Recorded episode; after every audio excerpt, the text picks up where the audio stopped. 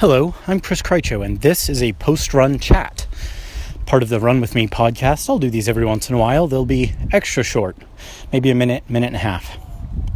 I just finished a six-mile tempo run, and the only reason I'm stopping to share it with you is because, well, I got inspired by my discussion in the, the episode I recorded yesterday about doing speed work, and I went ahead and pushed through and made this a tempo run, even though I really, really didn't feel like it. It's hot, it's muggy, it's late afternoon, but I did it, and that'll help. Hopefully, this will inspire you just a little bit. Hopefully, it'll also remind you to take whatever inspiration you can get, even if it's as slightly crazy and slightly ridiculous as listening to yourself talk about running fast on a podcast so that you get faster. Crazy, but you do what you have to.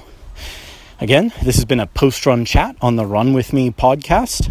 Enjoy your miles. Thanks for running with me.